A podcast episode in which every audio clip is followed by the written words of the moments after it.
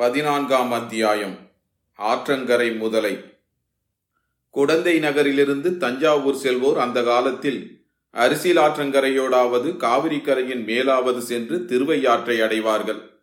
அங்கிருந்து தெற்கே திரும்பி தஞ்சாவூர் போவார்கள். வழியிலுள்ள குடமுருட்டி, வெட்டாறு, வெண்ணாறு, வடவாறு நதிகளை தாண்ட அங்கேதான் வசதியான துறைகள் இருந்தன. குடந்தையிலிருந்து புறப்பட்ட வல்லவரையன் முதலில் அரிசில் ஆற்றங்கரையை நோக்கி சென்றான். வழியில் அவன் பார்த்த காட்சிகள் எல்லாம் சோழ நாட்டை குறித்து அவன் கேள்விப்பட்டிருந்ததை காட்டிலும் அதிகமாகவே அவனை பிரமிக்க வைத்தன. எந்த இனிய காட்சியையும் முதல் முறை பார்க்கும்போது அதன் இனிமை மிகுந்து தோன்றும் அல்லவா? பசும் பயிர் வயல்களும், இஞ்சி மஞ்சள் கொள்ளைகளும், கரும்பு வாழை தோட்டங்களும், தென்னை கமுகு தோப்புகளும், வாவிகளும், ஓடைகளும், குளங்களும், வாய்க்கால்களும் மாறி மாறி வந்து கொண்டே இருந்தன. ஓடைகளில் அல்லியும் குவளையும் காடாக பூத்து கிடந்தன. குளங்களில் செந்தாமரையும் வெண்தாமரையும் நீலோத்பலமும் செங்கழு நீரும் கண்கொள்ளா காட்சியளித்தன. வெண்ணிற கொக்குகள் மந்தை மந்தையாக பறந்தன. செங்கால் நாரைகள் ஒற்றைக்காலில் நின்று தவம் செய்தன. மடைகளின் வழியாக தண்ணீர் குபுகுபு என்று பாய்ந்தது. நல்ல உரமும் தழை எருவும் போட்டு போட்டு கண்ணங்கரேல் என்றிருந்த கழனிகளின் சேற்றை உழவர்கள் மேலும் ஆழமாக உழுது பண்படுத்தினார்கள். பண்பட்ட வயல்களில் பெண்கள் நடவு நட்டார்கள். நடவு செய்து கொண்டே இனிய கிராமிய பாடல்களை பாடினார்கள். கரும்பு தோட்டங்களின் பக்கத்தில் கரும்பு ஆலைகள் அமைத்திருந்தார்கள். சென்ற ஆண்டில் பயிரிட்ட முற்றிய கருப்பங்கழிகளை வெட்டி அந்த கரும்பு ஆலைகளில் கொடுத்து சாறு பிழிந்தார்கள். கரும்பு சாற்றின் மனமும் வெல்லம் காய்ச்சும் மனமும் சேர்ந்து கலந்து வந்து மூக்கை துளைத்தன. தென்னந்தோப்புகளின் மத்தியில் கீற்று ஓலைகள் வேயப்பட்ட குடிசைகளும் ஓட்டு வீடுகளும் இருந்தன. கிராமங்களில் வீட்டு வாசலை சுத்தமாக மெழுகி பெருக்கி தரையை கண்ணாடி போல் வைத்திருந்தார்கள். சில வீடுகளின் வாசல்களில் நெல் உலர போட்டிருந்தார்கள். அந்த நெல்லை கோழிகள் வந்து கொத்தி தின்றுவிட்டு கொக்கரக்கோ என்று கத்திக்கொண்டு திரும்பி போயின. நெல்லை காவல் காத்து கொண்டிருந்த பெண் குழந்தைகள் அக்கோழிகளை விரட்டி அடிக்கவில்லை. கோழி அப்படி எவ்வளவு நெல்லை தின்றுவிடப் போகிறது என்று அலட்சியத்துடன் அக்குழந்தைகள் சோழியும் பல்லாங்குழியும் ஆடிக்கொண்டிருந்தார்கள். குடிசைகளின் கூரைகளின் வழியாக அடுப்பு புகை மேலே வந்து கொண்டிருந்தது. அடுப்பு புகையுடன் நெல்லை புழுக்கும் மனமும் கம்பு வறுக்கும் மனமும் இறைச்சி வதக்கும் நாற்றமும் கலந்து வந்தன. அக்காலத்தில் போர் வீரர்கள் பெரும்பாலும் மாமிச பட்சினிகளாகவே இருந்தார்கள். வல்லவரையனும் அப்படித்தான். எனவே அந்த மனங்கள் அவனுடைய நாவில் ஜலம் ஊற செய்தன. ஆங்காங்கே சாலை ஓரத்தில் கொல்லர் உலைக்கலங்கள் இருந்தன. உலைகளின் நெருப்புத்தனல் தகதகவென்று ஜொலித்தது. இரும்பை பட்டறையில் வைத்து அடிக்கும் சத்தம் டனார் டனார் என்று கேட்டது. அந்த உலைக்கலங்களில் குடியானவர்களுக்கு வேண்டிய ஏர்கொடு, மண்வெட்டி, கடப்பாறை முதலியவற்றுடன் கத்திகள், கேடயங்கள், வேல்கள், ஈட்டிகள் முதலியன குப்பல் குப்பலாக கிடந்தன. அவற்றை வாங்கி கொண்டு போக குடியானவர்களும் போர் வீரர்களும் போட்டி போட்டுக்கொண்டு காத்திருந்தார்கள். சிறிய கிராமங்களிலும் சின்னஞ்சிறு கோயில்கள் காட்சியளித்தன. கோயிலுக்குள்ளே சேமக்கலம் அடிக்கும் சத்தமும் நகரா முழங்கும் சத்தமும் மந்திர கோஷமும் தேவார பண்பாடலும் எழுந்தன. மாரியம்மன் முதலிய கிராம தேவதைகளை மஞ்சத்தில் எழுந்தருள பண்ணி கொண்டு பூசாரிகள் கரகம் எடுத்து ஆடிக்கொண்டும் உடுக்கு அடித்து கொண்டும் வந்து நெல் காணிக்கை தண்டினார்கள்.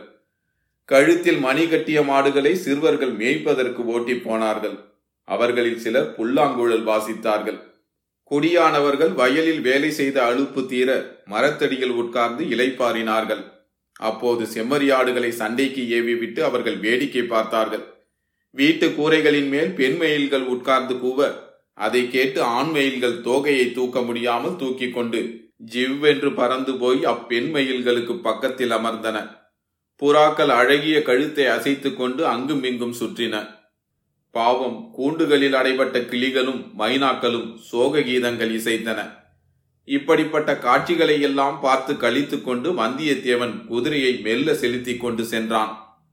அவனுடைய கண்களுக்கு நிறைய வேலை இருந்தது. மனமும் இந்த பல்வேறு காட்சிகளை பார்த்து மகிழ்ந்து கொண்டிருந்தது. ஆயினும் அவன் உள்மனதிலே லேசாக பனியினால் மூடுண்டது போல் ஒரு பெண்ணின் முகம் தெரிந்து கொண்டே இருந்தது. ஆகா, அந்த பெண் அவளுடைய செவ்விதழ்களை திறந்து தன்னுடன் சில வார்த்தை பேசியிருக்க கூடாதா? பேசியிருந்தால் அவளுக்கு என்ன நஷ்டமாயிருக்கும்? அந்த பெண் யாராயிருக்கும்?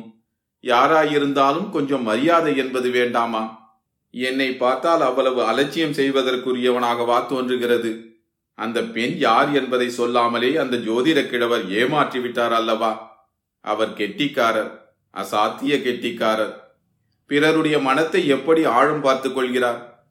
எவ்வளவு உலக அனுபவத்துடன் வார்த்தை சொல்லுகிறார்! முக்கியமான விஷயம் ஒன்றும் அவர் சொல்லவில்லைதான். ராஜாங்க சம்பந்தமான பேச்சுகளில் அவர் மிகவும் ஜாக்கிரதையாக எதுவும் சொல்லாமல் தப்பித்துக் கொண்டார். அல்லது எல்லோருக்கும் தெரிந்ததையே விகசித சாதுரியத்துடன் சொல்லி சமாளித்துக் கொண்டார். ஆனாலும் தன்னுடைய அதிர்ஷ்ட கிரகங்கள் உச்சத்திற்கு வந்திருப்பதாக நல்ல வார்த்தை சொன்னார் அல்லவா? குடந்தை ஜோதிடர் நன்றாயிருக்கட்டும். இவ்வாறெல்லாம் சிந்தித்துக் கொண்டு வந்தியத்தேவன் சென்றான். அவ்வப்போது எதிர்பட்ட காட்சிகள் இடையிடையே அவனை சிந்தனை உலகத்திலிருந்து இவ்வுலகத்துக்கு இழுத்தன. கடைசியில் அரிசில் ஆற்றங்கரையை அடைந்தான். சிறிது தூரம் ஆற்றங்கரையோடு சென்றதும் பெண்களின் கைவலை குலுங்கும் சத்தமும் கலகலவென்று சிரிக்கும் ஒலியும் கேட்டன.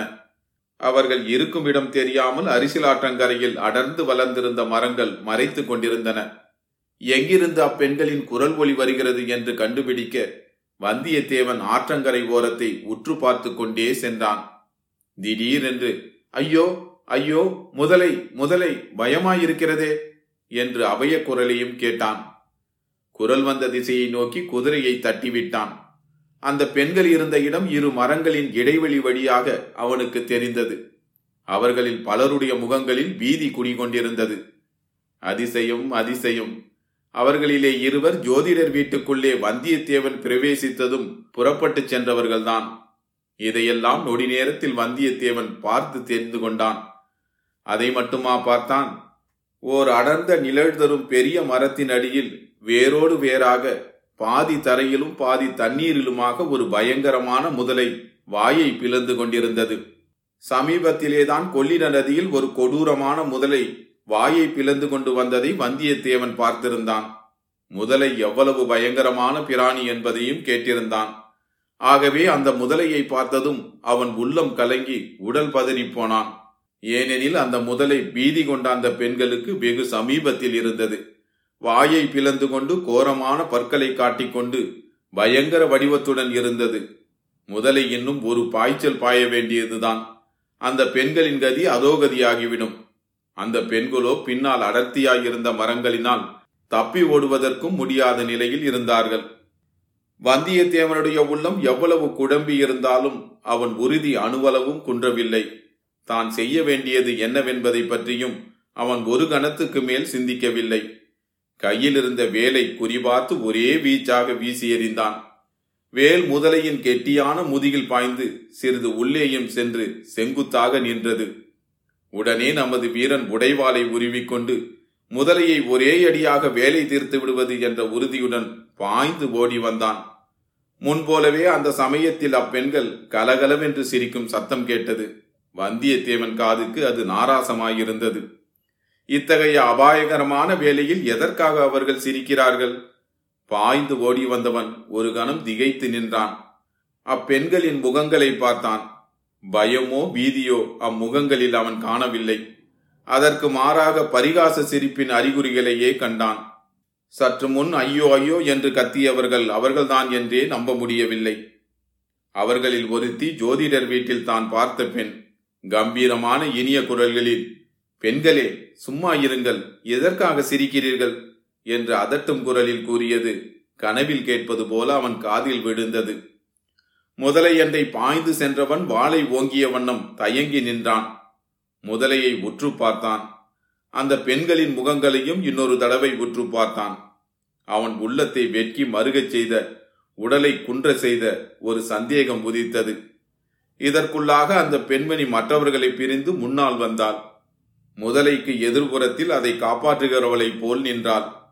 ஐயா, தங்களுக்கு மிக்க வந்தனம், தாங்கள் வீணில் சிரமப்பட வேண்டாம் என்றாள்.